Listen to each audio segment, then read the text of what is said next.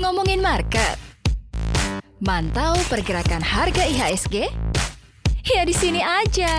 Direkap, rekap saham.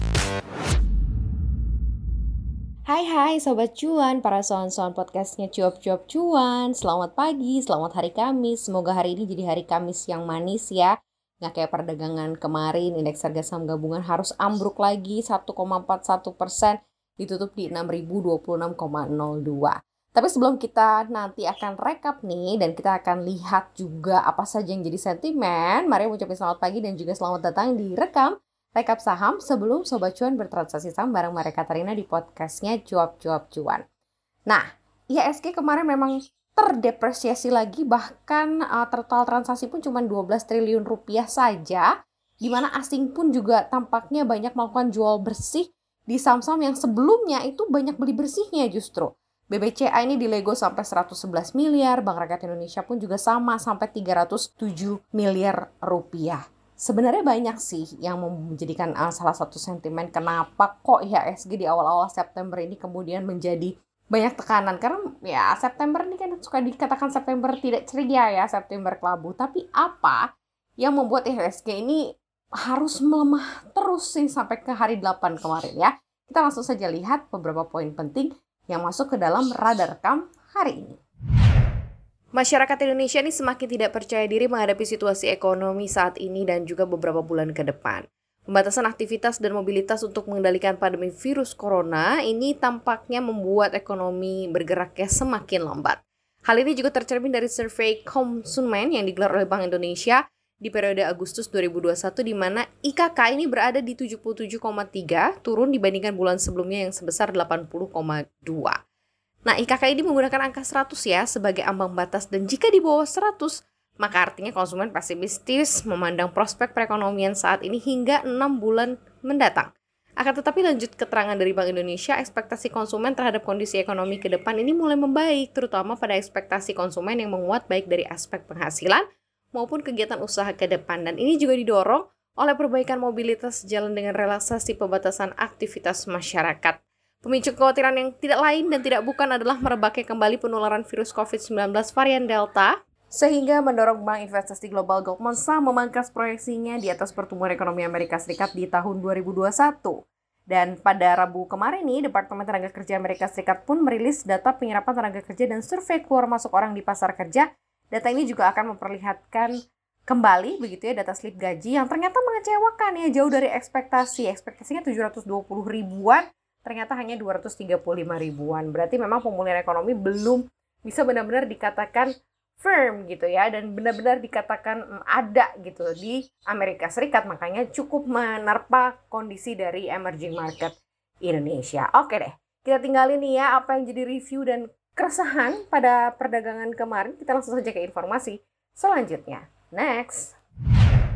Manajemen emiten bank digital yang disokong oleh GIC Singapura dan Gojek PT Bank Jako Tbk menegaskan tidak dalam proses melakukan penambahan modal lagi dengan mekanisme penerbitan saham baru dengan hak memesan efek terlebih dahulu atau right issue. Selain itu, perseroan juga mempertegas bahwa tidak ada rencana untuk melakukan stock split atau pemecahan nominal saham kendati harga saham Arto sudah di atas 13 ribuan ya, dibandingkan di awal tahun yang hanya di 3.800-an. Perseroan juga mendapatkan modal inti cukup besar yakni 8 triliun setelah sebelumnya di Maret April lalu merampungkan right issue dengan target dana 7,05 triliun rupiah. Dan mengacu kepada laporan keuangan per Juni 2021, modal inti tier 1 Bank Jago pun juga tercatat 7,89 triliun naik dari akhir tahun yang di 1,07 triliun. Nah, pihaknya juga menyebut baik nih aturan baru OJK terkait dengan kategori modal inti dari sebelumnya memakai bank umum kelompok usaha atau buku menjadi kelompok bank modal inti atau KBMI. Dan berdasarkan POJK terbaru, yakni POJK nomor 12, garis miring POJK 03, garis miring 2021 tentang bank umum yang baru dirilis hari Kamis dan diteken 30 Juli 2021 OJK mengelompokkan KBMI atas empat kelompok ya. Jadi sudah tidak pakai kata lagi buku 1, 2, 3, 4 tapi sudah pakai kata KBMI. Dan aturan ini pun juga merubah aturan terdahulu yang diwariskan oleh Bank Indonesia yakni pengelompokan bank buku. Nah, catat saja nih ya di Maret 2021 saham Bank Jago sebanyak 29,81 persen dipegang oleh Metamorphosis Ecosystem Indonesia, kemudian World Track Technology Limited 11,69% dan Dompet Karya Anak Bangsa atau GoPay, anak usaha Gojek 21,4%. Jadi yang ngarep-ngarepin Bang Jago untuk ride issue saat ini belum kali ya atau stock split belum kali ya karena mungkin harga sahamnya belum maksimal walaupun memang udah naiknya berkali-kali lipat udah jadi beggar-beggar selanjutnya. Dan kita tinggal tunggu aja nih apa aksi berikutnya dari Bang Jago. Kita kawal ya. Kita ke info selanjutnya. PT Freeport Indonesia PTFI tengah membangun smelter tembaga di kawasan industri terintegrasi JIPPE di Gresik, Jawa Timur. Dan pembangunan ini nih berkontribusi besar pada pendapatan AKR Korporindo Tbk atau AKRA. Presiden Direktur Akra Haryanto Adikusumo menyampaikan bahwa pendapatan dari JIIPE mencapai 442 miliar rupiah 6 bulan pertama dan diproyeksikan akan terus meningkat secara signifikan. Seperti diketahui, kawasan ekonomi khusus atau KEK JIPP Gresik ini dimiliki 60% oleh PT Usaha Era Pratama Nusantara, anak usaha Akra, dan 40% dimiliki oleh BJTI Port, anak usaha PT Pelabuhan Indonesia. Sementara untuk kawasan pelabuhan, JIIPE ini dimiliki 40% oleh UEPN dan 60% oleh BJTI. Selama 2015 sampai dengan uh, semester 1 2021, JIIPE ini sudah menghasilkan pendapatan dari penjualan lahan sebesar 1,68 triliun rupiah dan sewa lahan 248 miliar rupiah.